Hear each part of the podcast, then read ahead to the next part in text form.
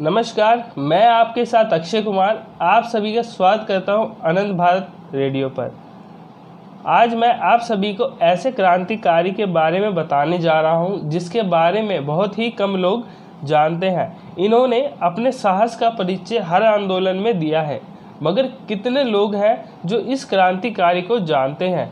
अगर दोस्तों, आप इस क्रांतिकारी को जानते हैं तो कमेंट बॉक्स में हमें लिखकर बताएँ यस और नो तो आइए जानते हैं कि ये कौन क्रांतिकारी है। जी हाँ मैं आपको बता दूँ, इनका नाम बसंती देवी है।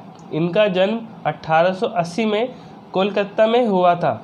ये अपने पिता के साथ असम में रहती थी, मगर बसंती देवी को अपनी आगे की पढ़ाई पूरी करने के लिए कोलकाता आना पड़ा था। इनकी शादी चित्तरंजन के साथ हुई थी, जो कि एक वकील थे, मगर दुर्भाग्यपूर्ण, बसंती देवी ने अपने पति को कम उम्र में ही खो दिया था। लेकिन बसंती देवी ने अपना धैर्य नहीं खोया और अपने आप का एक ऐसा व्यक्तित्व तैयार किया जिसे पूरे देश को याद रखना चाहिए। बसंत देवी का असहयोग आंदोलन पहला आंदोलन था। इस आंदोलन को गांधी जी ने वापस ले लिया था, क्योंकि इस आंदोलन के दौरान चोरा चोरी कांड हुआ था। इस कांड में 22 पुलिस कर्मियों को ज़िंदा जला दिया गया था।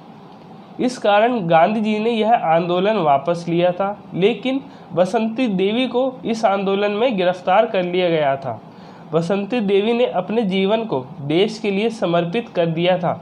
बसंती देवी ने ऐसे लोगों का सहारा बनी जिनका कोई नहीं था। बसंती देवी सामाजिक कार्यों में सक्रिय रही और देश प्रेम की भावना से देश के लोगों को उभारने में अपना सहयोग देती रही। हालाँकि बसंती देवी जी का निधन 1974 में हो गया था, लेकिन हम सभी भारतवासियों के लिए बहुत ही दुर्भाग्यपूर्ण है कि कोई भी चैनल या कोई भी पोस्ट कभी उनके ऊपर नहीं आया और ना ही कोई उनकी वर्षगांठ बनाई जाती है।